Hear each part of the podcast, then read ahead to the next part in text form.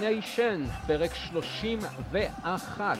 ברוכים הבאים לפודקאסט הרשמי של מועדון אוהדי ארסנל בישראל. פרק בסימן אה, שבוע שכלל שני ניצחונות בליגה ובגביע הליגה, אז אה, vibeים טובים כאן, vibeים חיוביים, או לפחות שואפים לכך. אה, בטח כשמעבר לפינה מחכה לנו משחק הדרבי הצפון לונדוני בין ארסנל לטוטנאם, מה שמביא אותנו בתותחניישן לגייס לכאן את הסגל המלא שלנו, אה, שיחד איתי כוללים עוד שלושה תותחים כבדים. אז קודם כל, אני אומר שלום לסנדר זוננברג. אהלן סנדר. אהלן, מה קורה? Uh, בסך הכל טוב, בסך הכל טוב, שבוע, uh, שבוע ככה של ניצחונות, וזה כיף. Uh, ואולי גם הצמד, ש... צמד חברים שלנו, החדשים לעונה הזאת, גם אולי ככה קצת יותר מעודדים, לפחות מהפרקים הקודמים, נקווה. Uh, אז קודם כל אני אגיד שלום uh, לשונא תרנגולות ועופות מושבע, סבסטיאן טאי, שי סבא. היי יורי, מה קורה? אני תמיד בתור ארגנטינאי מעדיף בשר אה, בקר מישר. אה, הגיוני. עם צ'ימיצ'ורי, עם צ'ימיצ'ורי. כן, אני מקווה לעשות מטוטנאם צ'ימיצ'ורי השבוע. אמן, אמן, אמן, אמן. כולנו כמובן אה, איתך, והצלע הרביעית והמשובחת בפאנל ההנחיה שלנו, דניאל ויינטרוב, אהלן דניאל. אהלן חברים, מה קורה? שבוע מעולה, אחרי שני ניצחונות. באים ברוח קרב לקראת הדרבי. כן, חידדת את הסכינים, תגיד לי. לשחוט תרנגולות. משתדל, משתדל. כולי אופטימי שהסכינים יצאו ולא דברים אחרים. צריך לעשות כפרה לטוטנאם השבוע, אנחנו באווירת יום כיפור. כן, כן, אנחנו בסמיכות ליום כיפור, אז בכלל אה, משתלב לנו טוב. אה, אז כיאה לסגל המלא שלנו, צפוי לנו פרק משובח במיוחד, שכמובן במוקד שלו נתכנן אה, למשחק הדרבי, למשחק הדרבי הצפון לונדוני בין ארסנל לטוטנאם, וגם אה, למשחק שיבוא שבוע לאחר מכן, אה, ממש לפני היציאה לפגרת הנבחרות, בחוץ נגד קבוצת הצמרת של ברייטון. אה, אנחנו נסכם וננתח את שני הניצחונות של ארסנל השבוע נגד ברנלי בליגה ווימבלדון בגביע הליגה, ותהיה לנו את פינת Next Generation, הדור הבא, שככה מתמקדת בשחקנים המובילים באקדמיות הנוער שלנו. אה, היא ככה חוזרת אלינו עם שחקן שבשבועות האחרונים הרשת די גועשת עליו, אתם כמובן יכולים להתחיל לנחש במי מדובר, אה, ובינתיים אנחנו ככה נצא לדרך ונתחיל עם הניצחון על אה, ברלין, ניצחון 1-0, מה שנקרא back to back, ניצחון חשוב, שככה מקפיץ את הקבוצה לאזור אמצע הטבלה, קצת פחות מביך ממה שהיה לפני שבועיים. אה, אני חושב שזה היה מבחן חשוב לארסנל, שבסך הכל עמדה בו בעיקר מבחן ההתמודדות מול קבוצה פיזית כמו ברלי, עם חלוצים כמו וודס ובארנס, שלא הרפו לרגע, אבל בדומה למשחק הקודם נגד נוריץ', גם הפעם מדובר בניצחון דחוק, ניצחון שהושג ממש ממש בשיניים, עם הרבה מאוד uh, דפיקות לב לאוהדים, uh, שככה אני בטוח שלא uh, שכנע חלק לא מבוטל מהאוהדים שלנו. אז חברים, הרשמים שלכם מהמשחק מול ברלי, אנחנו הרבה היום, אז ככה נעשה את זה בתורות. דניאל, אנחנו נתחיל איתך. טוב, אז ככה, אז קודם כל מבחינתי מה שחשוב במשחק הזה היה ניצחון. שזה גם אה, משהו שהוא לא ברור מאליו בעונה הזאת, אז קודם כל ניצחנו. זה כבר משהו חיובי. בנוגע למשחק עצמו, פייר לא ראיתי משהו שהוא לא היה במשחקים הקודמים, או איזה שיפור, או איזה ככה יכולת חדשה שאומר, וואלה, הנה, פה השתפרנו. לשמחתי ניצחנו, אבל אני באמת לא יכול להעיד על איזה משהו חדש שאני... מזה מהמשחק הזה, חוץ מאולי חזרה של כמה שחקנים כמו פרטי, שלדעתי חשוב שהוא יחזור ויגייס לכושר, וככה, שוב, שכאילו אנחנו רואים סגל יותר מלא, אבל חוץ מזה באמת אין לי איזה משהו מיוחד לגבי המשחק הזה. אה, סבא, איך אתה ראית את המשחק? אה, טוב, אני עוד פעם, אני מסכים עם דני, אני חושב שהכי חשוב זה היה באמת לנצח. אני חושב שאפשר לסכם את המשחק הזה, שזה היה משחק אה, שארסנל בעטו 13 פעמים לשער, ברני 18, ועדיין כל קבוצה הצליחה לשים רק שלוש כדורים למסגרת. אה, וארסנל הצליחו להפקיע ממצב נייח. גול יפה, אבל עוד פעם, ההתקפה לא היה החלק המיוחד פה, וזה לא היה משחק יפה לעין, אה, הרבה הגבהות, משחק טיפוסי, הצחיק אותי קצת, אתה יודע, כל מיני תגובות של שחקני ארסנל שאמרו, לא ציפיתי שיהיה כזה פיזי ומשחק גובה, כאילו מי הכין אותם למשחק אם הם לא ציפו לזה, והיה קצת ציטוטים אה, מצחיקים שקראתי, אבל אה, מסכים, אני חושב שזה משחק בסוף, כשמסתכלים על הרשימת משחקים, זה משחק חוץ שבעבר אולי היינו מפסידים אותו, ודווקא יפה מאוד שניצחו. כאילו, אני נותן את זה לזכות הקבוצה, שזה לא משנה איך, העיקר להשיג את השלוש נקודות. נכון, מבחינת המספרים אני בהחלט מסכים איתך, אני צפיתי את זה שארסנל ככה ישלטו במשחק הזה, ובאמת השליטה בכדור הייתה יותר אצל uh, הקבוצה האורחת, 55 אחוזים מול 45, uh, ובכל מה שקשור באמת למשחק ההתקפי, הייתה לנו בעיה שכבר חוזרת באופן שיטתי, uh, העונה, וגם מה שנקרא, אנחנו סוחבים אותה ככה גם מהעונה הקודמת, אנחנו באמת מרגישים שפשוט משהו לא עובד שם, אנחנו לא מייצרים כמות מספקת של מצבי הפקעה, אה, וכמובן אה, גם בתוצאות אנחנו רואים אה, רק שער שדה אחד שכבשנו עד עכשיו העונה, וגם הוא סוג של דרדלה. שער נוסף, כמו שאמרת, ממספ... ממצב נייח, וזהו. אז בהחלט, בהחלט משהו שככה מאוד מאוד מדאיג לקראת המשך העונה. כן, אני חושב גם כן, דרך אגב, שהמשחק הזה בעיקר שירת את ארטטה. אני חושב שאם ארטטה לא היה מצליח לנצח את המשחק הזה, אנחנו היינו עכשיו נמצאים במצב שהוא חייב להתאבד נגד טוטנאם כי אחרת פשוט מאבד את המשרה שלו ככל הנראה. אז אני חושב שזה היה משחק שקודם כל נתן לו אוויר לנשימה וכמו שהחבר'ה אמרו, אנחנו ניצחנו וזה מה שחשוב פה.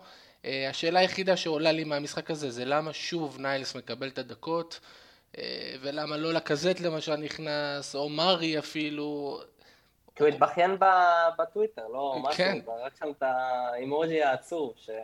כן. ואני לא מבין איך, איך זה בעצם, שחקן עושה דבר כזה והמאמן מתגמל אותו עם אה, דקות משחק. אני באמת לא, לא מצליח להבין, אה, זה כאילו, אני לא מצליח להבין אם ארטטה נכנע לו. לשיימינג הזה שהוא עשה, שהוא רצה כאילו לעזוב והלך כאילו בכזאת גישה ילדותית אה, במקום להיכנס לחדר שלו ולהתלונן, או שאיכשהו פתאום אתה יודע, אתה מסתכל על המשחק ואתה לא אומר, זה שחקן שצריך להיות בשלישיית הקישור של ארסנל. אבל, אבל סבא, יש לו, יש לו מאפיינים הגנתיים בסופו של דבר, ואתה, ברגע שאתה עולה במחצית הראשונה ליתרון של 1-0, אתה בעצם מנסה לשמור על התוצאה. בסופו של דבר מדובר במשחק חוץ עם המון המון לחץ, ושחקן כזה יכול בסופו של דבר אה, ככה להוסיף לך עוד איזשהו מימד אה, של הקרבה, אולי אה, יש לו ככה יותר מה להוכיח עכשיו, כדי ככה לתפוס בסופו של דבר את המקום שלו ברוטציה. אז אני חושב שבגלל שהניצחון הזה ככה הושג בעיקר בזכות משחק ההגנה, uh, השילוב שלו ככה פחות הפריע לי. Uh, ואפרופו משחק הגנה, שימו לב ככה לנתון הבא, ברנלי יצרה 40 הגבהות במשחק הזה. זאת אומרת, זה, זה, זה פחות או יותר מה שהם היו מסוגלים לייצר בפן ההתקפי, וגם ראינו את זה פעם אחרי פעם, שככה מנסים להזין את, הכדור, את החלוצים שלהם בכדורים הארוכים וכדורים הגבוהים, ומתוך אותן 40 הגבהות, רק תשע הגיעו ליעד שלהן. וברמה הפרסונלית אנחנו באמת ראינו הופעה טובה מאוד של גבריאל, שמתחיל ככה להיכנס אה, לכושר. אה, מבחינת המספרים שלו, ראשון בהרחקות אה, עם שמונה, ראשון בתיקולים עם שלושה, אה, ראשון בעימותים אוויריים, אפרופו מה שהזכרתי, עשרה. פרסונלי תומיאסו, בסך הכל נתן עוד משחק טוב, משחק שני שלו, ככה באמת היה עם ידו על יונה בכל חמשת העימותים שלו, גם באוויר וגם על הקרקע. ורמסדל. היה טוב.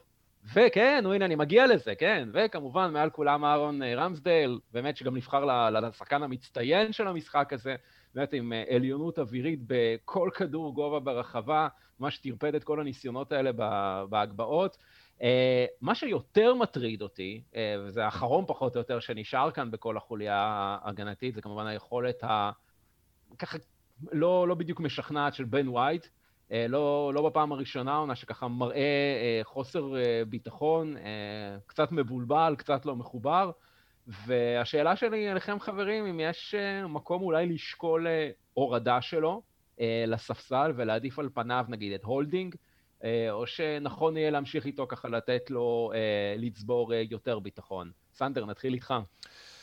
תראה, אני חושב שכן צריך לתת לו את הדקות ולצבור אה, דקות משחק ולנסות להוכיח את, ה... את הכישרון שיש לו, אם יש לו, אבל אני חושב שזה עוד מוקדם לשפוט.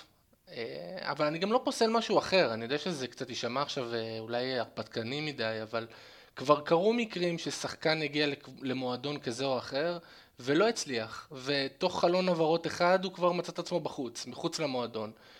זה לא משהו שאני חושב שארסנל צריכה לפחד ממנו, זאת אומרת אם היא לא פגעה עכשיו בהבאה של השחקן הנכון לעמדה הזאת, אז חד משמעית, יכולה גם לשקול את זה בסוף העונה, אה, לחפש לו קבוצה אחרת, ואולי יהיה מישהו שיהיה מוכן לקחת אותו במחיר הגבוה שהוא הגיע.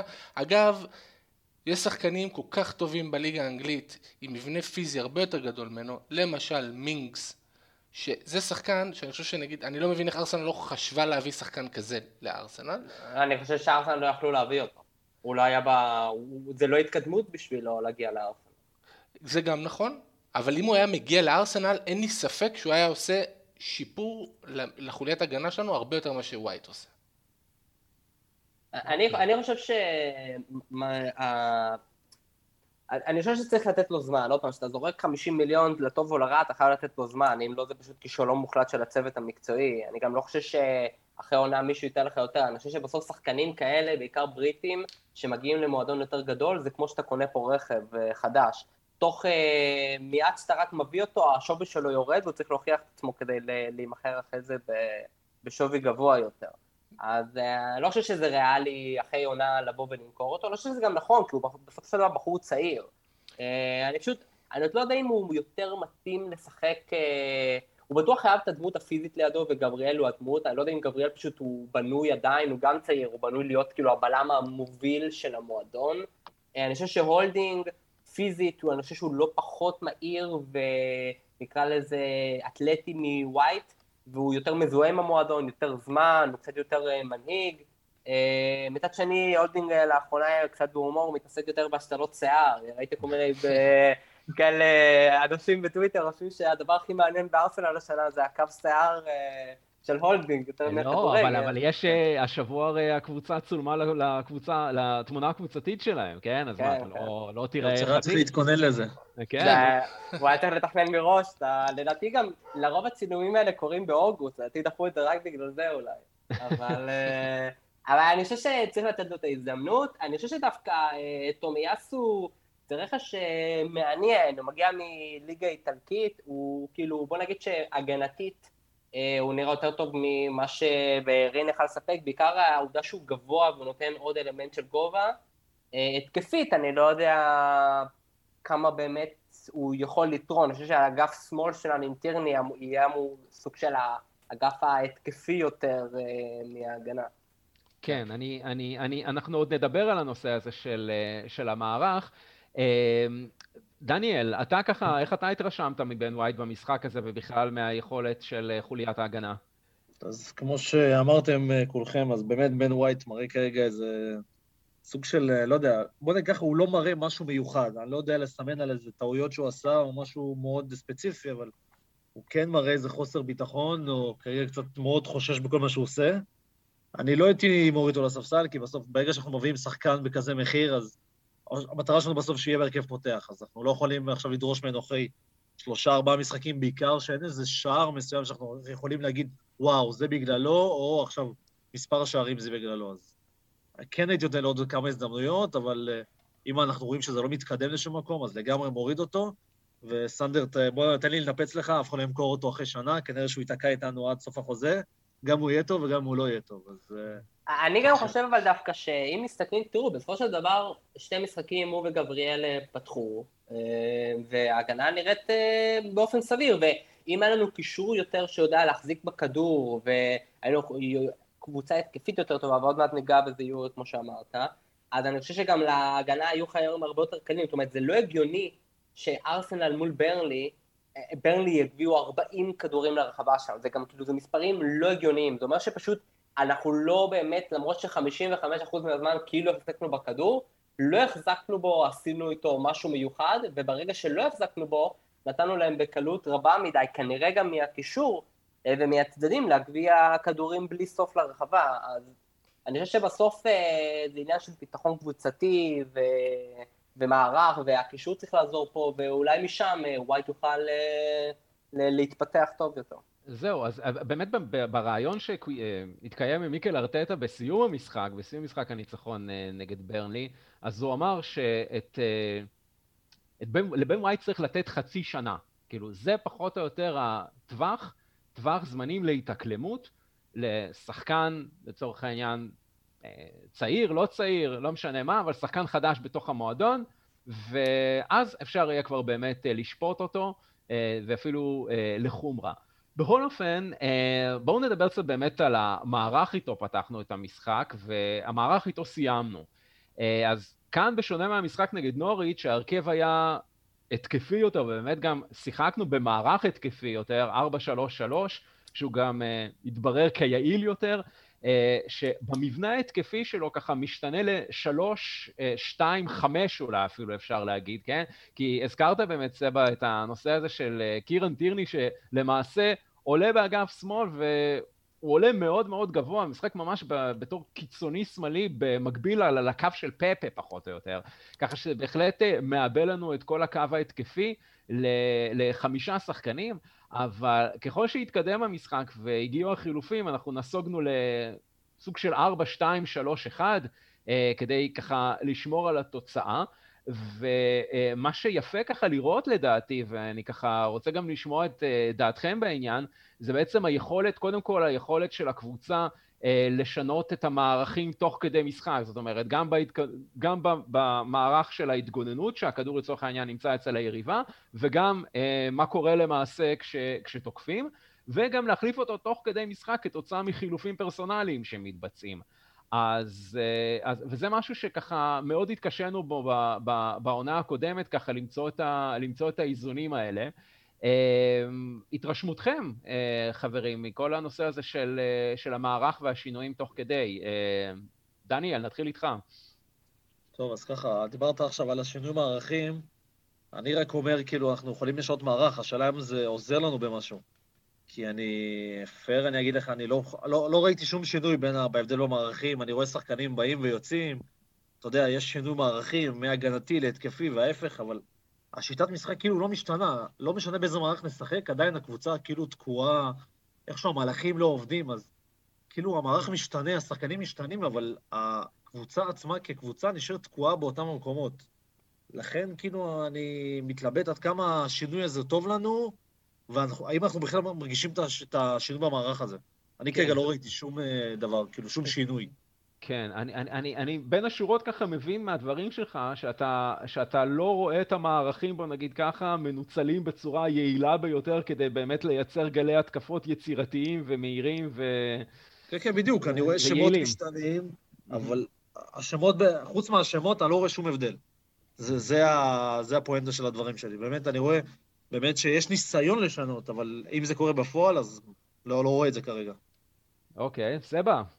אני דווקא, אבל אני דווקא מסתכל על זה קצת שונה. אני חושב שבעשר שנים האחרונות, משהו כזה, הכדורגל מאוד השתנה בכיוון שמערכים כבר לא באמת קיימים ומשנים. אתה מסתכל על קבוצות כמו, אה, אה, לא יודע, אה, סיטי וליברפול וצ'לסי, זאת אומרת אין איזה, חוץ מקבוצות שמשחקות עם חלוץ ממש קבוע שלפחות אתה רואה את האחד, כמו נגיד איזה לבנדובסקי אה, או בנזמה וריאל, משהו כזה, או עכשיו צ'לסי עם לוקאקו, אין לך קבוצות שהמערך, אתה יודע, סיטי לקחו אליפות עם אה, גונדוגן בתור הסוג של מספר תשע. אז אני, אני דווקא מסתכל על זה ביכולת של שחקנים להביא שערים. זאת אומרת, זה לא משנה כל כך המערך, זה לא משנה אם זה 4-3-3 כמו פעם, או 4-5-1, זה לא באמת משנה. אתה צריך להסתכל על שערים, ואני קצת הסתכלתי, ואני מסתכל שנים אחרונות, אני מסתכל חמש שנים אחרונות בליגה, ירקנו שלפני חמש שנים היינו מבקיעים 77, 74, 73 שערים, שתי העונות האחרונות הבקענו 56 ו-55.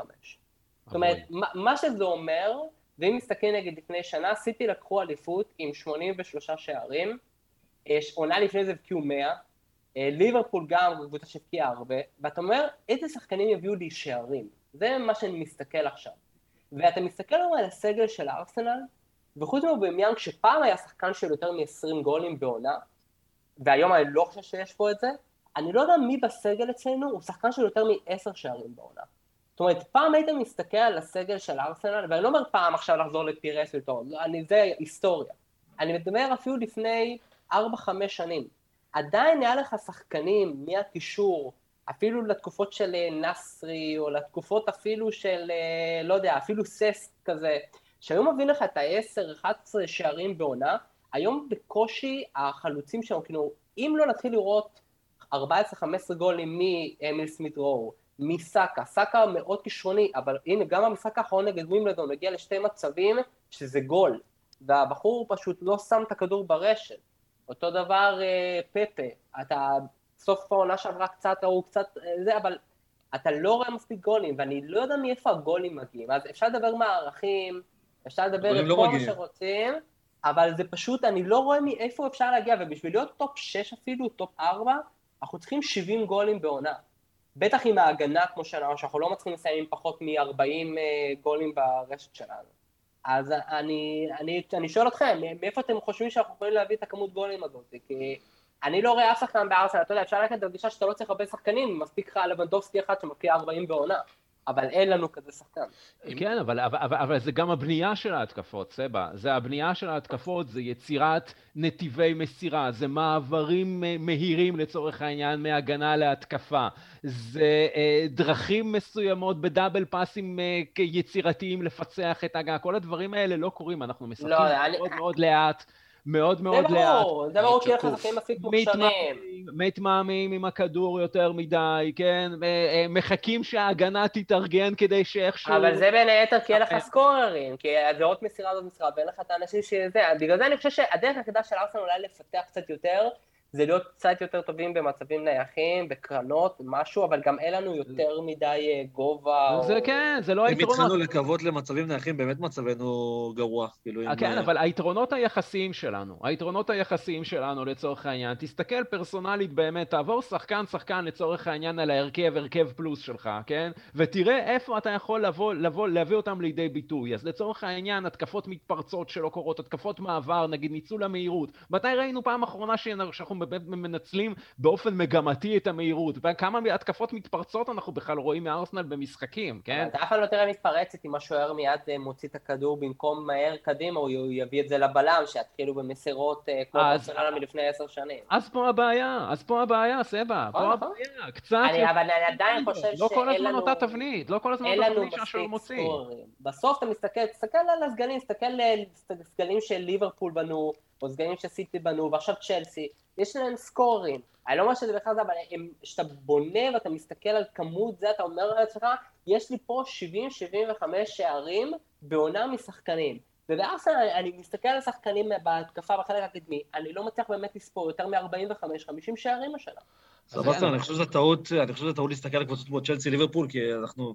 זה זה לא אותה ליגה, באמת, זה לא אותם לא, מסכים, אני לא, רק לא. שבסוף... אז אני אומר, אנחנו חייבים להסתכל כן, כן, ברור, אבל אני אומר, כרגע אנחנו צריכים להסתכל על קבוצות כמו אברטון, ווסטהאם, ואולי בריי, כאילו, להסתכל על קבוצות כאלה, איך הן מצליחות, איפה שאנחנו נכשלים. ואני חבר'ה, חושב שהבעיה שלנו מתחילה מזה שאני מסתכל עכשיו על ההרכב פשוט שהיה מול ברנלי, וסתם ככה מציץ על השחקנים, ואז אני אומר, רגע, אולי אנחנו מחזיקים יותר מדי משחקנים. אולי אמיל סמית רו הוא לא כזה טוב כמו שאנחנו עושים ממנו. לא, אולי. אודגה הוא לא כזה טוב. סאקה אולי הוא צעיר מלהיב, אבל הוא אותו סיפור כמו וולקוט ווילשר, שעשינו מהם איזה כוכבי על, ובסוף הם זוכרים איפה סיימנו. כאילו, אני מסתכל על ההרכב, ואז אומר, רגע, מי בעצם באמת שווה את ההרכב הזה בכל קבוצה ב top 10, לא ב top אה, 4? אז ולא לא, יודע, אני- כאילו, אני אני חושב שאנחנו צריכים להשוות את עצמנו, דניאל, אל- אני חושב שכרגע ארסנל ב mindset, אוקיי? צריך להסתכל על קבוצה כמו לסטר. ואתה מסתכל על. קבוצה כמו לסטר לפני שנה, ולסטר לפני שנה הבקיעו כמעט 70 שערים. והשערים שמגיעים, יש להם קודם כל חלוץ כמו ורדי, שאתה יודע שהוא כבר 4-5 עונות, הוא בנקר של 20 גולים פלוס מינוס, ויש לך עוד קשרים כמו בדיסון ועוד שחקנים שיכולים להביא לך שערים, ואתה יודע שיכולים לעלות לך שחקנים מהספסל. אני, אני, עוד פעם, אני לא יודע איך זה, אפילו בעבר, היו שחקנים כמו, ואני, אולי תצחקו, אבל אפילו שבנטנר היה עולה מהספסל, היית אומר, טוב, איזושהי עקבה, איזשהו קרן, הוא יכול להבקיע גול. היום אתה מסתכל בארסנל, אני לא יודע מי מבקיע את הגול. גם צמח. אה, לא. לא. קיצוני. לא, לא, אבל אבל- כמה שזלזלנו בהם, הם נתנו לנו שערים שהיינו צריכים אותם, אפילו בגביע ליגה, גביע. הם כן הבקיעו. אה, תקשיבו, אני, אני חושב שהבעיה נובעת מזה שאין לנו הנעת כדור. דיברנו על זה גם בפרק הקודם. אני חושב שהבעיה היא לא השחקנים. אני חושב שכל שחקן מהקבוצה שלנו, אם תיקחו את אודגר, תיקחו את סאקה, תיקחו את טירני, אה, ואני יכול להמשיך, כן? כל אחד מהם, ותש, ותשתלו אותו פשוט בלסטר, בליברפול, ואיפה שאתם לא רוצים, אני חושב שהוא כן היה נותן את המספרים, והוא כן היה מצליח לבוא לידי ביטוי ולתת הרבה יותר ממה שהוא נותן אצלנו. הבעיה אצלנו זה, אני לא יודע מי אחראי אצלנו, ואני לא יודע אם זה, אני לא חושב שזה ארטטה, אני בטוח שיש לנו איזשהו מאמן שיושב, וכל התפקיד שלו זה בעצם לעבוד עם השחקנים על הנעת כדור. את זה אין לנו, ואתה רואה את זה כשאודגר מקבל כדור ושני שחקנים באים לקחת לו את הכדור והוא לא יודע מה לעשות כי אין לו שחקן פנוי למסור. ופתאום אה, סאקה מקבל כדור והוא לא יודע למי למסור כי כולם עומדים סטטיים. יש לנו בעיה רצינית עם להחזיק את הכדור, ויותר מזה עם התנועה של שחקנים ללא כדור. אבל זה בגלל שאין לך בעל בית. כי אין לך אף קשר אמיתי, כי פרטי הוא חמישי, הוא הגנתי והוא דומיננטי, אבל הוא לא באמת בעל בית. עדיין, אתה יודע, באתלטיקו היה לו את קוקה וצאול, שניהלו את הקישור והם היו הבעלי בית בקישור של אתלטיקו. ואין לנו בעל בית, אין לנו את השחקן הזה, אני חושב שמאז שססק עזב, לא הגיע קשר שלקח על עצמו את הקבוצה להניע אותה קדימה. נכון, אבל סבא, סבא, סבא, פרטי הוא בכל, הוא לגמרי כרגע המועמד מספר אחת להיכנס למשבצת הזאת כשהוא בריא. אה, כן, וכשהוא לא באמת מסוגל, כן, וכשהוא מסוגל להיות בכושר של אה, יותר מ-60 דקות, כי אנחנו רואים כמה הקבוצה תלויה בו וכמה היא גם עובדת בשבילו. אז לצורך העניין, אנחנו אה, ראינו במשחק נגד ברנלי, בכל פעם שארסנל מתחילה את ההתקפה שלה מקו השער, כמו שהזכרת, היא מנסה למשוך ככה את צמד החלוצים אה, של היריבה, להפעיל לחץ על השוער, על הבלמים, על המגינים, וכשזה קורה, הם בעצם מעבירים את הכדור במהירות לפארטי, ובעצם הוא מוצא את עצמו הרבה יותר פנוי, עם שטח להתקדם איתו, עם הפנים קדימה, Uh, כמובן שיכולת שחרור שלו גם, גם uh, מבחינת uh, לחץ הרבה יותר טובה והרבה יותר יעילה מזאת של uh, גרנית ג'קה לצורך ההשוואה והוא ממש ככה משחק כסוג של רכז בכדורסל, כסוג של פיבוט. Uh, זו למעשה אחת, אחת הדרכים היותר יעילות של ארסנל במשחק הזה לבנות התקפות שהן לא אה, ככה התקפות עומדות ושבלוניות וסטטיות, אה, שבדרך כלל באמת לא מובילות לשום דבר יעיל, אה, כי להבדיל, אלה התקפות בתנועה, וזה גם כמובן מחייב את היריבה לחשוב ולהגיב הרבה יותר מהר, וזה מייצר אצל היריבה סיכוי יותר ככה גבוה לטעות, ואנחנו צריכים לראות כמה שיותר מההתקפות האלה אצל ארסנל כי, כי, כי כרגע באמת אנחנו רואים שלפחות אם יש איזה שהם ניצוצות מסוימים שאמרתי שכן עובדים, ואיך אנחנו כן יכולים בסופו של דבר לתרגם את זה ליצירת מצבים ולכיבושים ולבעיה הזאת שאתה ככה אה, אה, מדבר עליה, אז לפחות אה, את מה שעובד תתרגלו ותעשו את זה כמה שיותר, וזה לפחות משהו שכן כן בלט לי לפחות לטובה במשחק הזה. אני רק אגיד תגובה אחרונה לגבי מה שסבא אמר, אני לא חושב שבעל הבית היה פה עושה את העבודה, כי גם אם מודריץ' היה מגיע לארסנל, אז אין ספק שהעמדה הזאת הייתה אה, אולי נותנת לנו קצת נחת והיינו רואים את ארסנל טיפה יותר התקפית. להגיד לך שזה היה גורם לשחקני ארסנל לצמצם מרחקים ופתאום להתפנות לכדורים ו- ולהתחיל לזוז כמו שצריך, אני לא בטוח. אני אומר לך דווקא שכן. אני אומר לך ש... בוא נגיד לך אפילו מעבר. אני אומר לך שאם, ב... לא יודע מתי זה, איזה עונה זה היה, ונגר לא היה עקשן וחושב שרמזי ווילשר זה הפתרון, ומחזיר את ססק, כמו שססק רצה לחזור, ארסנל הייתה חוזרת להיות אה, מועמדת אפילו לאליפות עם הסגל שהיה. זאת אומרת, הדמות הזאתי, אותו שחקן באמצע, הוא כל כך קריטי, ואתה רואה את זה אפילו עם כמה שנים נגיד, אתה יודע, בתור ארגנטינאי, כמה שמסי מבחינתי הוא הכי גדול כאילו של השלושים השנים האחרונות, ברגע שצ'אבי עזב את ברצלונה, משהו היה חסר שם והם לא מילאו את זה אף פעם. והביאו את רקיטיס שהוא אחלה קשר, ואיניאסטה היה, השחקן הזה, החמישים חמישים, הוא דמות סופר סופר קלאסית להניע את כל הקבוצה קדימה, וזה שחקנים עוד פעם שהם נדירים, קשה להביא אותם, גם סיטי עוד לא הביאו יורש ליאיא טורה לדעתי. אני חושב שמאז זה וירחנו עם אותו דיון, זה פשוט לא, הדיון... לא, אני חושב שססק היה, כן, עוד פעם, וירה, אתה יודע, זה היסטוריה מאוד מאוד אה, כן. רחוקה. אבל שחקנים כאלה כמו פול סקולס, כמו ג'רארד, למפארד, שחקנים כאלה שאין יותר מדי כמובן, אבל זה שחקנים לדעתי שכן עושים את ההבדל בקבוצה, אה, ואני לא יודע מי זה יכול להיות, אה, אבל כרגע מה שידוע זה שאין כזה שחקן בארסנל. אולי יש באקדמיה של ארסנל, אבל אנחנו עוד נדבר על זה, מה שנקרא, נשמור, אה, נשמור את זה ככה להמשך. אה, כן, אז הדעות פה באמת חלוקות לגבי החשיבות של ככה שחקן כמו ססק וכמו ויירה לארסנל, אז מאזינים יקרים, אתם כמובן יותר ממוזמנים להגיב לנו. אה, מה אתם חושבים, באיזה צד אתם ואיפה אתם רואים בעצם את הפתרונות למשבר ההתקפי הזה של ארסנל. אה, ואנחנו ככה מדלגים למשחק הבא שהיה לנו אה, השבוע, משחק שקצת יותר הצטיינו בו מבחינה התקפית, הניצחון של ארסנל על ווימבלדון במסגרת הסיבוב השלישי בגביע הליגה.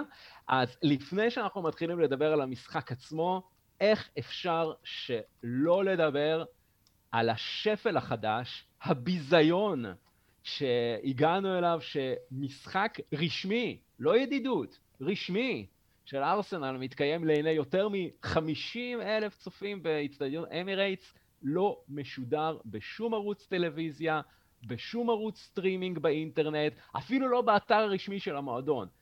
איך בדיוק זה קורה? איך המחדל הזה יוצא לפועל, ואיך יכול להיות שלאף אחד בהנהלת ארסנל זה לא מזיז. חברים, תוציאו את כל ה... את כל השלילי עכשיו. אני, אני, אני, אני אגיד שאותי מעניין, אני אעלה את זה פה אולי לכם את התשובה גם, אותי מעניין אם זה משפיע איכשהו על הכסף שמגיע לארסנל, זה שלא משדרים את הקבוצה, כי אני בטוח, כמעט בטוח שכן, אבל זה לשאלה האחרונה שלך, זה כאילו, אם באמת זה לא משפיע כלכלית, אז מן הסתם זה לא יזיז למועדון עצמו. אה, מבחינת זה שלא משתתפים את המשחק, אז עוד פעם, אני לא אגיד שאני מופתע, זאת אומרת, אה, אני חושב שגם קצת אתמול התכתבנו על זה, ואני פשוט, אנחנו פשוט כבר לא רלוונטיים כמו פעם, אנחנו לא מושכים את הרייטינג, פעם אה, גם שלא לקחנו תארים, אבל היינו קבוצה שאנשים אהבו לראות, והיית אומר, ארסנל נאיבים, משחקים יפה, להם הגנה מספיק טובה, אבל היינו קבוצה יפה לעין. אה, היום אנחנו כבר קבוצה משעממת, אה, שאין לה שום אה, סופרסטאר או שחקן שגם יכול להביא קהל, אז אני מבין למה יעדיפו לשדר את המשחקים האחרים שהיו. אוקיי, דניאל. כן, מסכים עם סבסטיאן לגמרי. אני... שוב, אני התאכזבתי, אבל uh, ברורה לי ההחלטה הזאת. אם אני עכשיו יושב בין uh, מקבלי ההחלטות ובוחר מה לשדר, שיש לי כמה משחקים uh, במקביל אליי של קבוצות פרמייר ליג, אז כמובן שארסנל לא מעניינת. המשחק של ארסנל לא מעניין, אנחנו רואים את כל המשחקים, משחקים מאוד משעממים.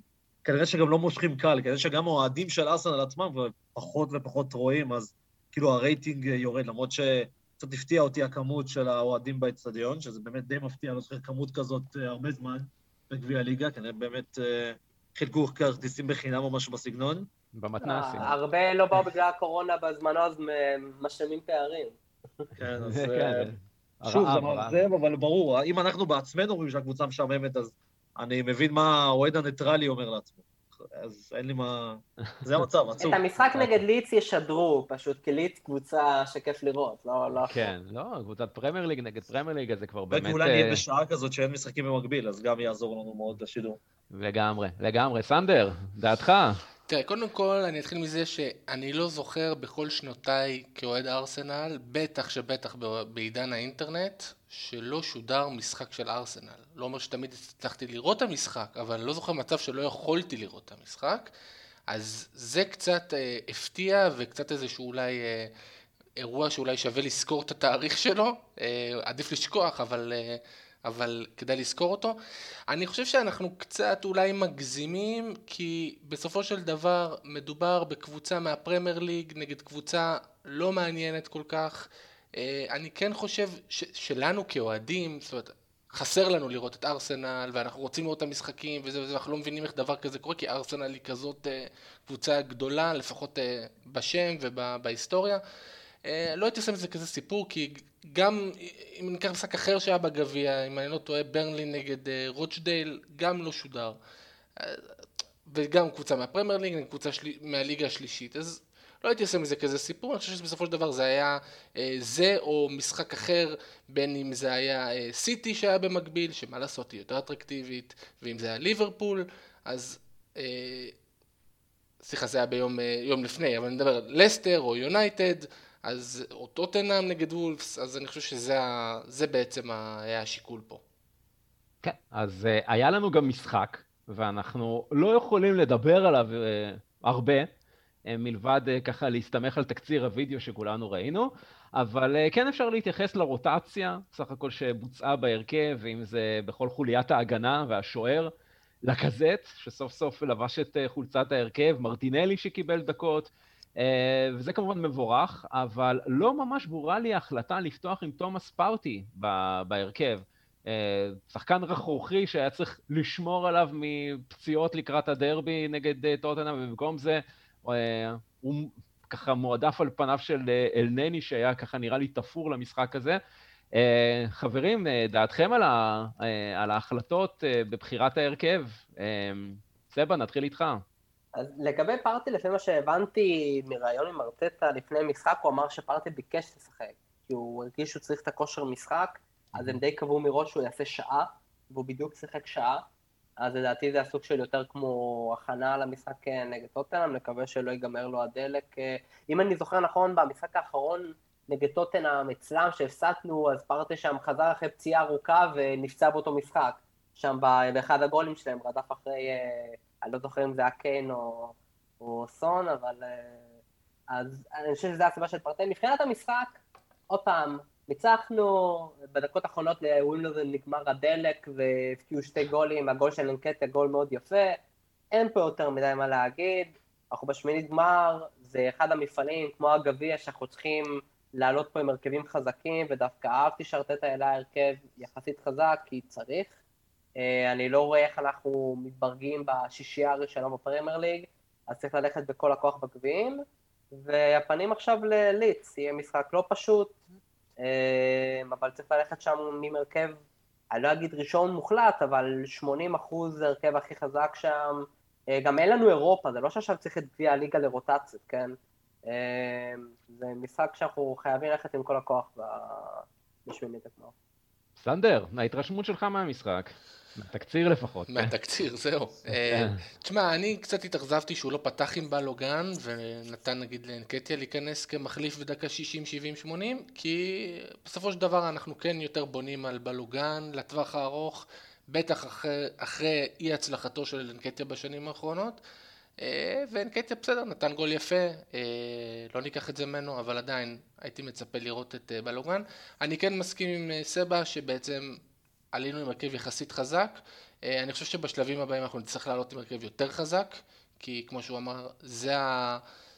זה הפלטפורמות היותר חשובות לנו העונה, לפחות יותר מהליגה, אה, זה יותר ריאלי, בוא נגיד זה ככה, אה, ואפשר להיות רגועים חברים, מייל שיחק. אז, אז, אז הכל, הכל בסדר, אז הכל בסדר. כן, הכל יציב. אנחנו מנצחים שהוא שם, שזה מוזר. כן, רגע. לא, לא, לא, שלא נחשוב בטעות שהוא מביא לנו את המזל, כי זה ייגמר בסוף מול יריבה נורמלית. דניאל, אה, תחזיות שלך לקראת אה, לידס והתרשמות מהתקציר? אז קודם כל אני שמח שעלינו עם הרכב יחסית חזק, ואני, כמו שאמרתי גם בפרק הקודם, אני בעד לעלות אפילו הרכבים יותר חזקים. כמו שאמרתי, אנחנו צריכים, אה, חייבים להתאבד על שני הגביעים. זו ההזדמנות היחידה שלנו גם לזכות בתואר וגם להיות באירופה, אז אני מאוד שמח ש... הרכבים יחסית חזקים. אז לגבי פרטי, כמו שסבסטיאן אמר, באמת ארטטה אמר שזה היה מתוכנן, שהוא שיחק, ואני שמח שבוא נגיד ככה שהמשחק עבר uh, בשלום, אני נורא מפחד שאנחנו ככה מתפללים לכל uh, דקה של פרטי שלא ייפצע, שלא בטעות יהיה לנו דיאבי שני, אז אני שמח שהוא שרד את זה, ומקווה שמול טוטנאם הוא כבר יעלה בכושר משחק הרבה יותר טוב. ולגבי גם, uh, אני שמח, סתם דוגמה של הקזט הבקיע, כי אני באמת חושב שהוא שווה את ההזדמנות, אני לא רואה בו במיאנג משהו יותר טוב, והייתי לגמרי מחליף ביניהם. וגם מרטינלי, זה עוד שחקן שאני הייתי שמח מאוד לראות בהרכב הראשון, כי כרגע אני לא רואה את השחקנים האחרים שעושים משהו יותר טוב, אז יש שחקנים שכן הייתי רוצה לראות שותפים יותר דווקא בהרכב הראשון, אבל כמו שאמרתם, ניצחון חשוב, ואנחנו חייבים להתאבד על המפעל הזה. כמה שזה מצחיק ועצוב בו זמנית. אני אגיד, אני אגיד שמה שרק קצת מטריד אותי בשלישייה הקדמית, וזה לא פעם ראשונה, זה לדעתי פשוט חוסר ניצול, גם של אנקטיה, גם של מרצינלי, כי לקזט הוא תמיד יהיה, זה כבר ידוע, העמדה שלו זה באמצע. אה, למרות שלקזט הוא גם מחזיק טוב בכדור עם הגב לשער, אז היה אפשר לשחק איתו לדעתי גם ב-4-4-2, אה, עם עוד חלוץ ידוע. אבל מרטינלי באגף זה כבר הוכח כמשהו לא מספיק יעיל, כאילו מרטינלי המשחקים הטובים שלו בארסנל הוא נתן אותם כחלוץ אה, מטרה, ואנקטה בכלל הוא לא שחקן עם יכולת פיזית ועם יכולת דריבל לשחק באגף, אז זה נראה הכל... שיכולת. לא, נכון, לא, תראה, עוד פעם, עדיין הוא נתן משחקים יפים דווקא בליץ, ואני חושב שאם הוא יעזור קבוצה וילך לקבוצת אמצע טבלה ומטה, והפרמייר ליג יוכל לעשות כרגע נחמדה, אבל הוא, הוא לא שחקן אגף, וגם מרטינלי, ומה שמטריד אותי זה שארטטה יותר מדי רואה, בעיקר במרטינלי כשחקן אגף ולאגף שמאל, וזה בזבוז שלו וזה לא מפתח אותו לטובה. אה, וזה משהו שצריך לשים לב אליו, אה, כי אין לנו מספיק שחקני אגף, חוץ מנגיד פפה וסאקה שהם די שחקני אגף במהות שלהם, אה, ארטטה יותר מדי זורק חלוצים לאגפים וזה פשוט אני חושב שזו הסיבה שרק ברגע שאמלי סמית רו וסאקה נכנסו אה, ב-20 דקות האחרונות, אז פתאום זה נתן קצת יותר אה, שטף וקצת יותר אה, אנרגיה לפי מה שרואים בתקציר, ושם הגיעו עוד שתי גולים וגם קצת יותר מהלכים לפי מה שראיתי. אוקיי, okay, uh, טוב, אז uh, שחקן נוסף שהיה ככה מאוד מאוד קרוב uh, להיכנס לסגל לפחות למשחק הזה בפעם הראשונה, אה, אולי אפילו לקבל דקות, אבל בסופו של דבר זה לא קרה. אה, מככב אה, בפינת Next Generation שחוזרת אלינו בגדול, פינת, הפינה שככה מוקדשת לשחקני אקדמיית הנוער, אז אתם כבר בטח מנחשים במי מדובר, פתיח, ומיד נגלה. Let the sunshine on your way, the next generation. People get ready for crossover style. אוקיי, אז אנחנו חוזרים מפינת האקדמיה שלנו, והיום אנחנו נדבר על צ'רלי פטינו, אותו שחקן אקדמיה שלנו, שבשבוע האחרון היינו עדים לבאז גדול סביבו. אז אני משער שיש הר... הרבה שלא שמעו את השם שלו, אז בואו נעשה קצת סדר. אז למי שלא כל כך עקב, בשבוע האחרון שחקן האקדמיה שלנו, צ'רלי פטינו שמו, כבש שער מרהיב במבצע אישי במדעי האנדר 23 שלנו נגד מנצ'סטר יונייטד. אה, בסיום המשחק יכלנו לראות שבאינסוף פורומים ורשתות חברתיות עסקו בעניינו, כאשר הכותרת הגדולה הייתה הנה גדל לארסנל כוכב הבא במועדון. אה, בריאן סטפלטון, אני מקווה שאני הוגה את השם נכון, שהוא הסקאוט מטעם המועדון שלנו, אה, אפילו צייץ ואמר ששון אוקונור, אותו סקאוט שגילה את ג'ק ווילשר בזמנו, אמר שצ'ארלי פטינו, שהוא צריך להתרגל אליו, הוא השחקן הכי טוב שהוא אי פעם ראה דורך במתחם האימונים של הקבוצה הצעירה של ארסנל. טוב, קצת נסחף, סנדר, אני חושב שקצת נסחף, כי אתה יודע, בכל זאת היו כבר uh, כוכבים גדולים, וקצת uh, הקדמנו אולי ב- בלהכתיר מלכים uh, בגיל, בגיל כה מוקדם, אבל... Uh, רגע, ברגע שאמרת האיש שראה את ג'ק ווילשר, שאותו כן. שחקן יושב בגיל 29 בלי קבוצה, אז לא בטוח אולי כן, זה עוד כישרונות. בדיוק, יש פה איזושהי בעיונת מסוימת, אה, אולי היה שווה להשוות אותו אולי למישהו אחר ככה מהעבר היותר רחוק של ארסנט. כן, בדיוק. אז עכשיו זה משעשע, למה? כי גם פטינו גדל באקדמיה של לוטון, היכן שווילשר גדל, לפני שהגיע אלינו. והאמת, עוד כשפטינו היה בן 11, צ'לסי וגם טוטנאם ניסו להחתימו, אבל לא, לא הצליחו. אה, קצת נתונים, הוא בן 17 ממוצא אנגלי, אה, עוד חודש יחגוג 18, גוברו מטר 82, משחק בעמדת הקשר, יש לו רגל שמאלית, בעל אזרחות ספרדית כי אבא שלו ספרדי, אה, מה שמקשר לזה שברצלונה מביאה עניין רב בקשר בשבועות האחרונים. אם ניקח את הסטטיסטיקה שלו, משתי העונות האחרונות אפשר לראות שהוא שותף ב-34 משחקים, כבש עד כה שלושה שערים, בישל חמישה. וזה מוביל אותי בעצם לשאלה הבאה, אתם חושבים שמדובר פה בכישרון ענק? כי אם כן, הוא צריך להיות אולי שחקן ספסל, כי הרי אנחנו מחפשים בנרות שחקנים כאלה. או שמא מדובר בהברקה חד פעמית עם השער היפה הזה, ותו לא. יורי. תשמע, אה, שאלת המפתח פה זה באמת הראייה לטווח הארוך. אה, ובכל מה שקשור להתפתחות שלו, שאחד הניואנסים אולי המרכזיים ביותר שאנחנו ככה כל כך כואבים אותם לאורך העשורים האחרונים, זה כל מה שקשור לענייני הפציעות, וכמה שפציעות אוצרות התפתחות של שחקנים מוכשרים כאלה, בני 16, 17, 18, שאחרי אה, פציעות קשות פשוט מאוד לא מצליחים להשתקם, ואז עוברים עוד משבר, ואז גם ניגרר למשבר מנטלי. אז גם בהקשרו של פטינו, אני חושב שרק הזמן יוכיח. יכול להיות שבאמת גדל לנו כאן אחד היהלומים הגדולים ביותר ש... שיהיו, ויכול מאוד להיות שבעוד uh, שנתיים, שלוש, אנחנו נשאל את עצמנו מה, מי, איפה, כי הוא פשוט מאוד ייעלם לנו מהרדאר. Uh, בגלל uh, פציעה חלילה, כן? שאני כמובן לא מאחל לו. Okay. כן. אז, uh, אז, אז, אז זה דבר ראשון. Uh, דבר שני, uh, כמובן שהוא צריך כן לקבל את ההזדמנויות שלו, בטח באנדר 23, שככה נראה שהרמה שלו בהחלט אה, אה, בשלב הזה שמה, ועצם העובדה שכבר מיקל ארטטה מדבר עליו בתור כך שהוא היה מאוד מאוד קרוב, ככה לפחות ארטטה אמר בריאיון שלאחר הניצחון על ווימבלדון, אה, להיות אה, מעורב במשחק, אבל הם אה, באמת, כמו שארטטה אמר, החליטו ששחקנים אחרים זקוקים יותר ממנו לדקות משחק. אבל ארטטה ככה גם מסכם את זה ואומר שזה יקרה באופן טבעי עם הזמן, ושהצוות המקצועי באמת עובד כדי בסופו של דבר להביא אותו למצב הזה, שהוא ככה מסוגל גם לשחק במדעי הקבוצה הבוגרת, וזה גם ייתן לו יותר ביטחון.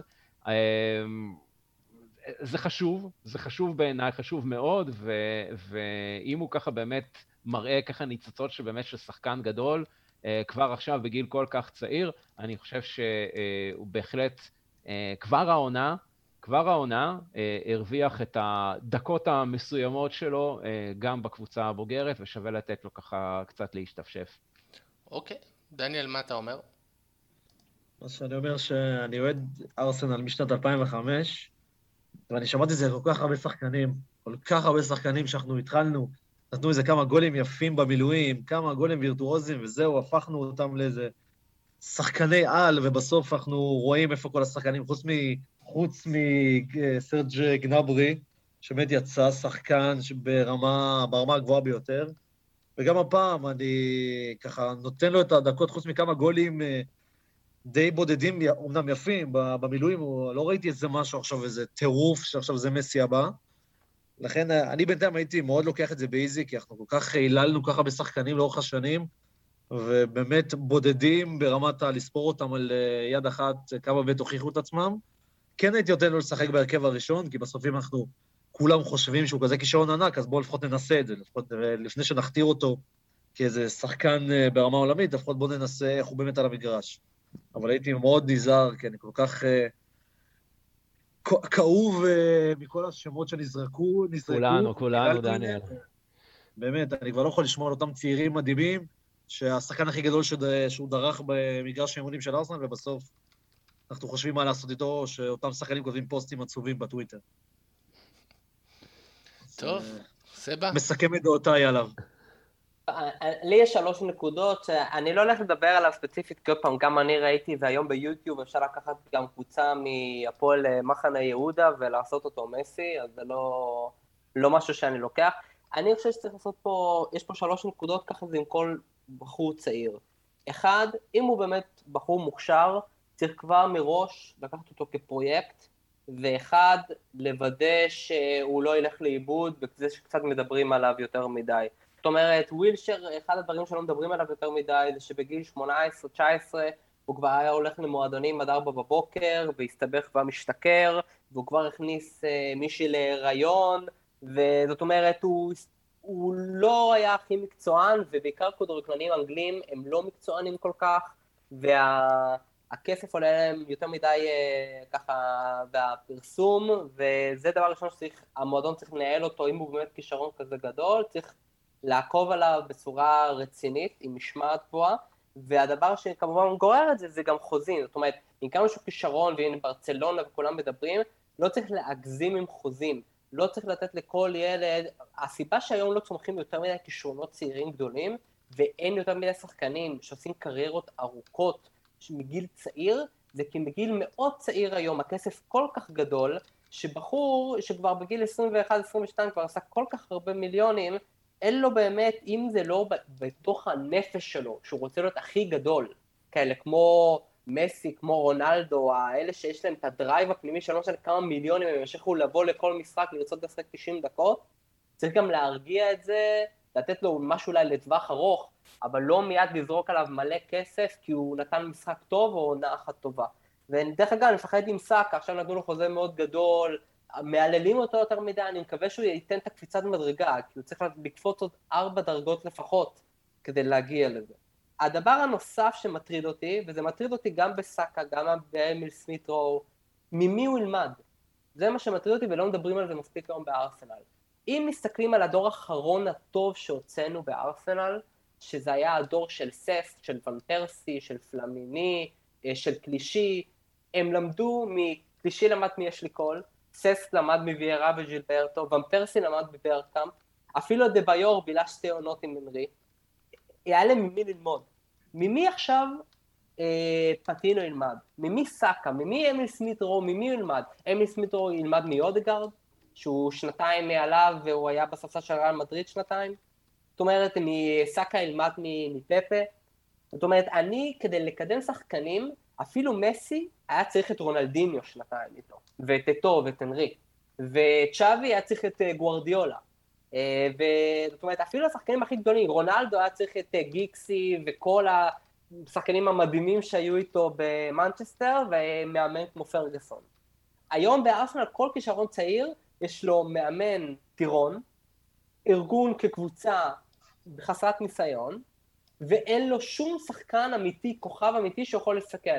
אתה מסתכל ביונייטד, הדבר הכי גדול ברונלדו, זה לא השתי עונות עכשיו שרונלדו ייתן 30-40 גולים בעונה, זה אחלה, אבל זה שלינגארד וגרינווד וראשפורד התאמנו איתו כל יום עכשיו שנתיים. שם זה ההשקעה של יונייטד ברונלדו. ואין, אין בארסנל היום מי יפתח את השחקנים האלה. אז זה, זה לדעתי הדבר הכי חמור שיש היום בארסנל, שאין באמת את השחקן הגדול, המנוסה, ואני לא רואה אותו במיאן כאחד שנשאר אחרי אימונים, כמו שוואן פרסיה מספר עם ברקאם. ששוואן פרסיה כבר הולך לאכול את ארוחת צהריים, ברקאם עדיין היה בדשא עם פירס ו... והנרי והמשיכו להתאמן. אז אני לא יודע מי הדמות לחיקוי היום, וזה הפחד הכי גדול שלי לדורות הבאים. פטינו. כן, לגמרי. שמע, סבא, אה, הקשבתי לך באמת מילים כדורבנות, אין לי, אין לי מעבר לזה מה להוסיף, אה, מילים חזקות, ואני מקווה שאולי מישהו ככה ישמע אותך שם בארסנל.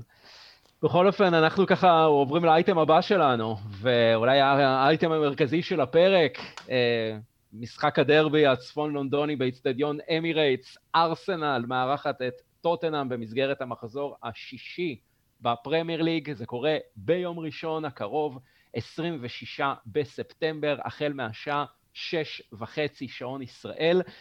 אז לפני הכל חברים, הודעה חשובה חשובה, מפגש אוהדים ראשון העונה של מועדון אוהדי ארסנל בישראל, מפגש הצפייה במשחק, כמובן בהתאם להנחיות משרד הבריאות, אחרי כמעט חצי שנה ללא מפגשים, זו ככה הזדמנות שלנו לקרוא ולהזמין את כל התותחנים הישראלים להגיע ביום ראשון הקרוב לפאב ג'קי או בפתח תקווה, ברחוב רחוב שחם 32.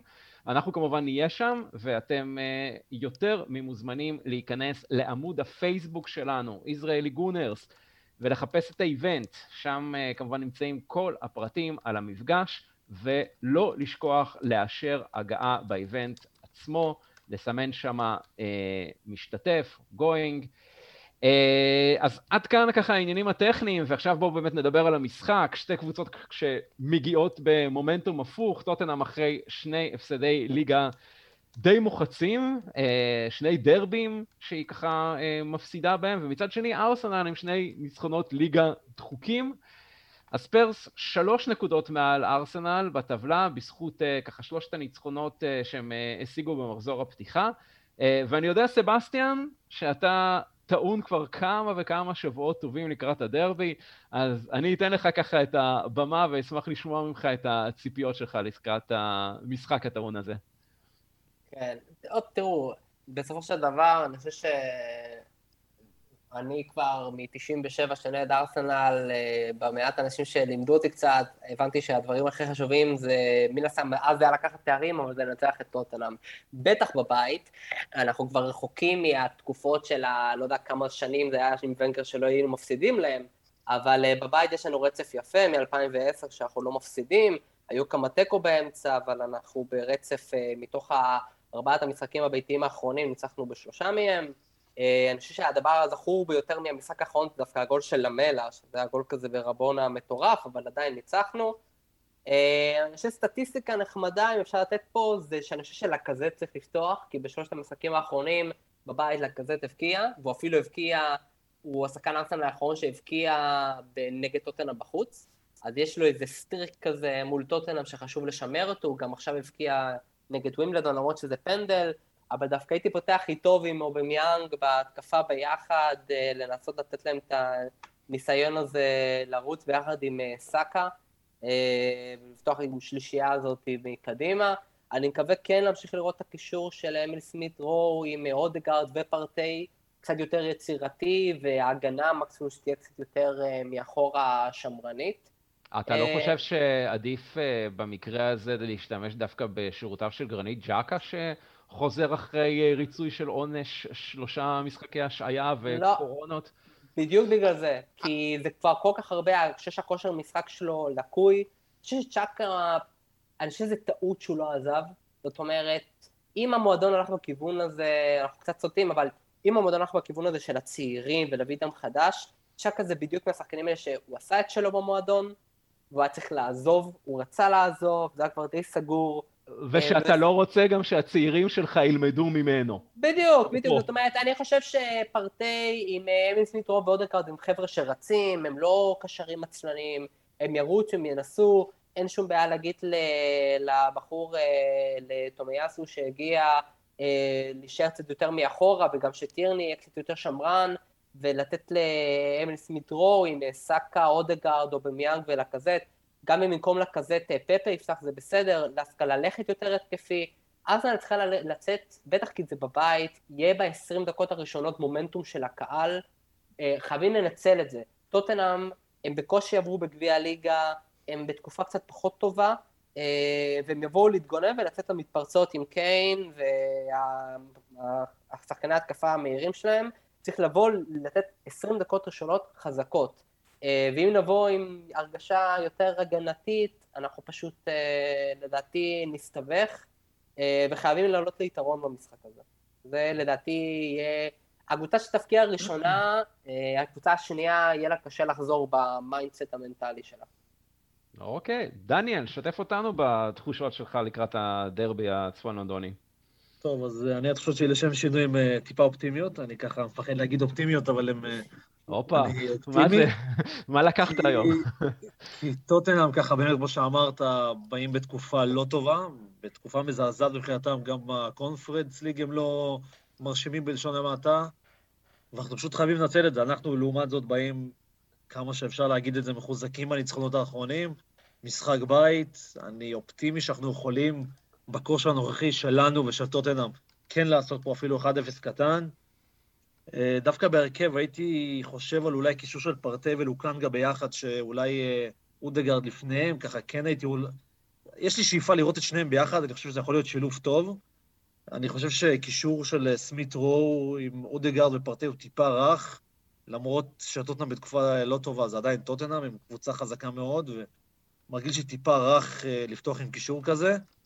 כמו שסבסטין אמר, כן הייתי רוצה לראות לקזט, כי אני חושב שיש לו, הוא מאוד רוצה להוכיח. ויותר חשוב, אני לא רואה בו בביאנג שום דבר. אני באמת לא רואה ממנו כלום, אז אני בעד לשנות, אפילו אם זה מרטינלי בחוד, אבל חייב לבוא שינוי, כי הוא במיאנג פשוט לא זה. כרגע זה לא זה, וכל עוד זה לא משתנה לכאן או אחרת, אז אין מה לפתוח איתו כל פעם ולצפות למשהו אחר. פפה לגמרי הייתי מוריד לספסל, אני לא רואה ממנו כלום, אז כן אולי אה, ליצור איזה קומבינציה אחרת של שחקנים, אבל כרגע משניהם אני לא רואה כלום. וזהו, בסך הכל אני אופטימי, אני מאוד מקווה שאנחנו נמשיך את הרצף שלנו, ואולי טיפה נצבור ביטחון ונעלה למעלה. אוקיי, סנדר, עד כמה אתה אופטימי לקראת הדרבי? האמת שאני מאוד אופטימי. אם אתה לוקח את ארבעת המשחקים האחרונים של אה, טוטנאם בכל המסגרות, הם ספגו עשרה שערים. כבשו בליגה עד עכשיו שלושה שערים, שזה שער אחד יותר מאיתנו, אז זה נתונים קצת שמזכירים אותנו עד עכשיו, אז אני, חוש... אז אני רוצה להגיד שזה לא הולך להיות משחק, אה, זאת אומרת, חד צדדי, כמו שהיה לנו נגד צ'לסי, אני כן חושב שאנחנו באים לתת פה fight אה, נגד קבוצה שנכון, הם יותר טובים מאיתנו, אבל הם לא במומנטום טוב, אז אנחנו חייבים לנצל את זה. אה, שינויים בהרכב שאני הייתי עושה, אני לא חושב שהייתי פותח עם בן ווייט, אני הייתי פותח במקום בן ווייט, הייתי פותח דווקא עם הולדינג, מהסיבה של הולדינג יש לו יותר ניסיון מבן ווייט, בן ווייט עד עכשיו לא נכנס לתפקיד כמו שצריך, והדבר האחרון שאנחנו צריכים זה שנפסיד את המשחק הזה בגלל טעויות הגנה כאלה ואחרות. אולי הייתי מכניס אותו דקה 70 או משהו כזה, אבל הייתי נותן להולדינג לפתוח עם גבריאל במרכז ההגנה. אה, את האמת שהפתעת אותי שג'קה חוזר, כי אני חשבתי שזה תופס רק על הליגה. כי... לא, על הכל, על הכל. וואלה. זהו, ריצה, כן. אז, אז אה, אני מסכים עם, אה, דווקא עם, אה, עם אה, דניאל. זאת אומרת, אני הייתי פותח עם, עם סמבי ולא עם ג'קה. זאת אומרת, במרכז הקישור... במערך יותר זהיר כזה, כן? במערך שכולל, זה שזה 4, 2, כן, 3, 1, כן? בדיוק. שסאקה בימין וסמיטרו בשמאל, אודגר באמצע וחלוץ, אני מסכים עם סבא, שלקזט צריך לפתוח ולא אובמיאנג, אבל זה מה שאני הייתי עושה בכל אופן. אוקיי, אה, אמרת שככה טוטנאם קצת יותר פיבוריטית, אבל סוכנויות ההימורים באנגליה שמות את ארסנל בתור פיבוריטית במשחק הזה, אה, בהפרש ככה לא גדול, אבל עדיין, אה, מה שמביא אותי ככה לפינת ההימורים שלנו. אז חברים, תחזיות שלכם על תוצאה למשחק הקרוב, יש לנו הרבה תחזיות, ארבע תחזיות, אז נתחיל לפי הסדר. סבסטיאן, נתחיל איתך. אני, לצערי, אני, אני אגיד תיקו עם שערים. אני לא יודע אם זה 2-2 או 1-1, אבל uh, אני, עם כמה שאמרנו שטוטנאם לא מגיעים משהו, גם אנחנו לא במצב משהו, לא צריך להסתנוור מהניצחונות על הקבוצות שניצחנו. Uh, וזוכ... ובוא נגיד ככה, מול הקבוצות היותר חזקות uh, בתחילת העונה ראינו מה אנחנו שווים. Uh, בגלל זה אני אומר תיקו עם שערים, ובתקווה שאנחנו מבקיעים ראשונים. אוקיי. דניאל, אה, התחזית האופטימית שלך. טוב, אז אני ממשיך עם הקו האופטימי שלי, ואני אומר 2-1 לנו. אני ככה מאוד רוצה להאמין שאנחנו נמשיך את התקופה הטובה שלנו. אני באמת חושב שאם לא עכשיו, אז מתי? אז זה פשוט כל כך, המשחק הזה במרכאות בא לנו ב... בתקופה הכי טובה. שוב, כמה שאפשר להגיד התקופה הכי טובה שלנו לעומת התקופה הכי פחות טובה של טוטנאם, אנחנו חייבים לנצל את זה, ודי, בא לי לראות ניצחון פעם אחת ככה מוחץ, שאני אהנה מהמשחק ולא כבר להתבאס מאיזה משחק משעמם ומאוד לא מעניין. אני רק מזכיר, זה... אני רק מזכיר אבל שעד עכשיו בעונה הזאת הפקענו שתי שערים, חטפנו תשע, ואנחנו אנחנו פה חושבים שאנחנו נפקיע את הכמות הזאת במשחק אחד. כן, כן, סבבה, זה חלק מהאופטימיות שלי, זה חלק מהתהליך. זה חלק מהאופטימיות שלי, תן לי לקוות שאנחנו נכפיל את השערים שלנו. כן, 2-1, אני רואה אותנו מנצחים ואני מאוד מקווה שזה יהיה. אוקיי, סנדר, ההימור שלך. אז אני קצת אה, נוטה להסכים עם סבא, אבל בגרסה קצת יותר מוקצנת, אה, אני חושב שיהיה הולך להיות תיקו רב שערים. 3-3, אה, 4-4, משהו, משהו בסגנון הזה, נראה לי שהולך להיות פה בל... כאילו חגיגה על המגרש. אני אתן עוד סטטיסטיקה, גם טוטן הפקיעו רק ש... שלושה שערים עד עכשיו העונה, אם אני לא טועה. כן. אז זה גם ההתקפה שם... 0-0 מוחץ יהיה פה. אה, זהו, זה בדיוק מביא אותי להימור שלי, ואני רציתי להגיד 0-0 מוחץ, כן, אני חושב ש... אבל מצד שני ההגנות, יורי. אה, כן, אבל איכשהו, אה, ככה, החשש של שתי הקבוצות זה בעצם סוג של לעצור את ה... טוטנאם תבוא לעצור את ההידרדרות שלה בסופו של דבר, כן? אז הם ישחקו כנראה באופן, באופן קצת יותר אה, הססני. ארסנל גם ככה משחקת הססני והכול, אז כאילו, קשה לי נורא לראות אה, אה, שערים במשחק הזה, אז אני מהמר על 0-0, זה יכול להיות באמת משחק אה, עם אה, כמות שערים באמת נמוכה, אה, אז נלך על ההימור הכי, הכי מינימליסטי. אני גם, אני אגיד לזכות ההגנה של ארסנל, שאם מוציאים את ה-5-0 נגד סיטי, שגם היינו שם עם עשרה שחקנים וכולי, אמ, אז ה... ונשים בצד את השתי משחקים האחרונים שלא הבקענו, אבל מאז נגיד, אם, עוד פעם, מוציאים את סיטי, מאז נגד המשחק נגד ווסטבורם, אפילו נגד צ'לסי, זה היה 2-0, צ'לסי היו ארבע רמות מעלינו, צ'לסי כרגע לדעתי הקבוצה הכי טובה בליגה, אמ, אז אני מסכים שהגנתית יכול להיות שאני בסדר, פשוט ההתקפה שלנו, איך שדיברנו, אה, אני, אני לא רואה אותנו מתחילים להבקיע יותר משתי שערים במשחק. אוקיי.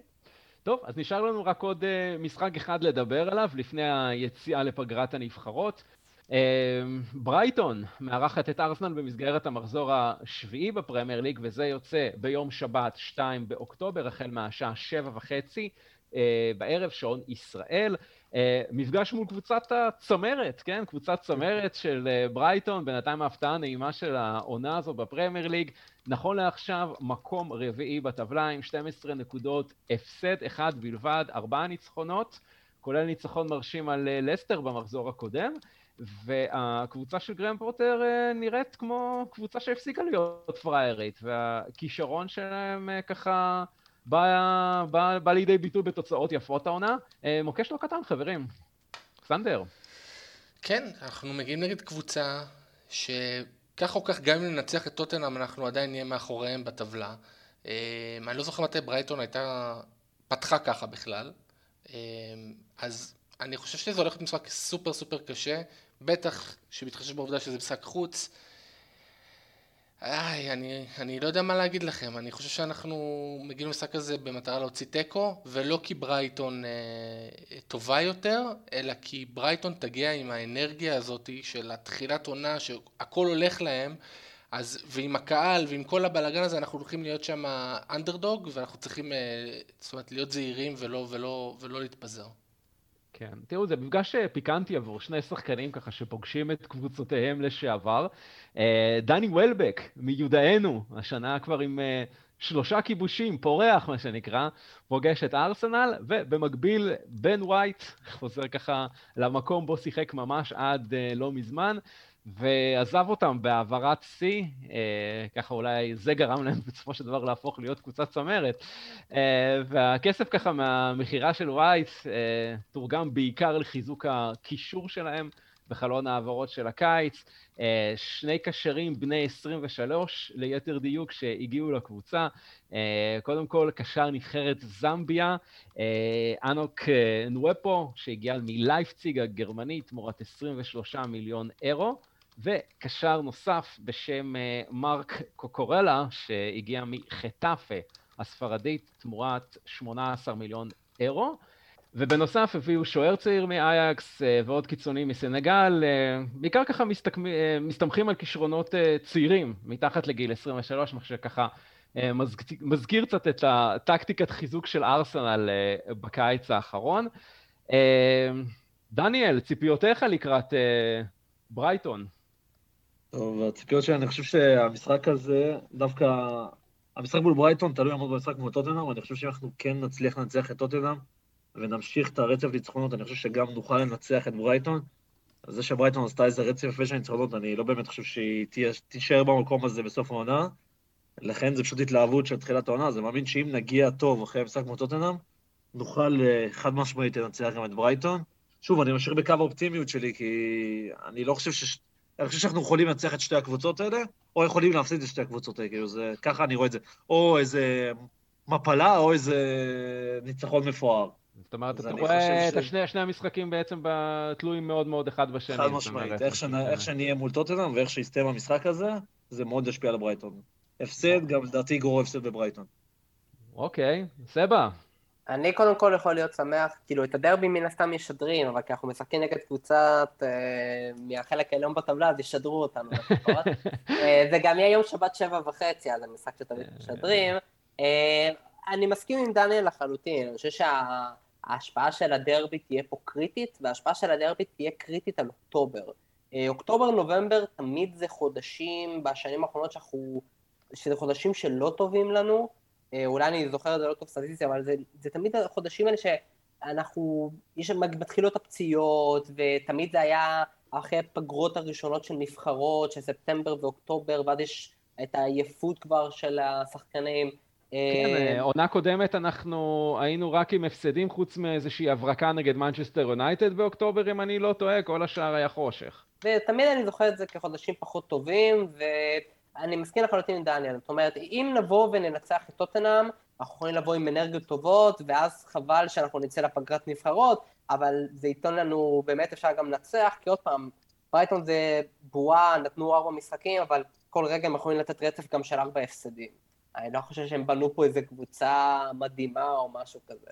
אמ, אז אה, אם ננצח את טוטנאם, או לפחות נצא משחק טוב ותוצאה נגיד, לא יודע, תיקו כלשהו, נבוא באווירה טובה, ואפשר לעשות שם תוצאה טובה ולנצח. אה, אם אנחנו נפסיד את טוטנאם, אני חושב שעוד פעם הקבוצה הזאת מנטלית היא מאוד חלשה, ואנחנו יכולים ליצור פה אחרי שתי משחקים, שתי ניצחונות, שתי הפסדים, שאולי אחר כך אפשר עוד פעם שתי ניצחונות, כי יש לנו שתי משחקים ביתיים אחר כך שאפשר לנצח בהם. אז אה, קשה, קשה לחזות. אה, בכל זאת הימור, סבא, הימור על תוצאה, תתפרע. הימור, אני חושב ש... עוד פעם, אם אני הולך עם טוטנאם שזה תיקו, אני חושב שגם בברייטון נעשה תיקו. אוקיי, סנדר, הימור שלך. 1-0 קטן לנו. אוקיי, דניאל. אה, אני אלך על 2-0 לנו, ואני היום בקו האופטימיות, ואני ככה הולך איתו עד הסוף. אוקיי, אני uh, חושב שזה יהיה משהו כמו תיקו אחת, זה ההימור שלי. Uh, אוקיי, טוב, חברים, uh, זמן ככה לסיכומים ולתודות, אז uh, קודם כל אנחנו רוצים להזכיר uh, שני דברים למאזינים שלנו.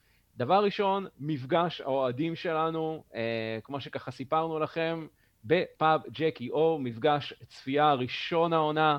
אה, כולכם מוזמנים להגיע, אנחנו נהיה שם ויהיה כיף, נקווה ככה גם שהקבוצה אה, לא תאכזב. אה, אנחנו אה, רוצים שככה שתאזינו לנו בפלטפורמות השונות, סנדר. כן, אתם מוזמנים לעקוב אחרינו, אחרי הפודקאסט שלנו, בפלטפורמות השונות.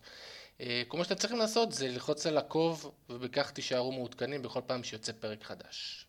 נהדר. אז uh, זמן לתודות לכל ההרכב המלא שהיינו פה היום. אז uh, חברים, אחד-אחד uh, ככה אני אמנה אתכם, סנדר, סבא, דניאל, תודה רבה רבה רבה רבה לכם. תודה רבה יורי, אתה... תודה רבה, תודה חבר'ה. ואנחנו כמובן אה, נשתמע כבר, מה שנקרא, לקראת סיום פרגרת הנבחרות, לקראת המשחקים הבאים בפרק הבא. עד אז, תשמרו על עצמכם, תהיו בריאים, וכמובן, חג שמח, וביי, נשתמע.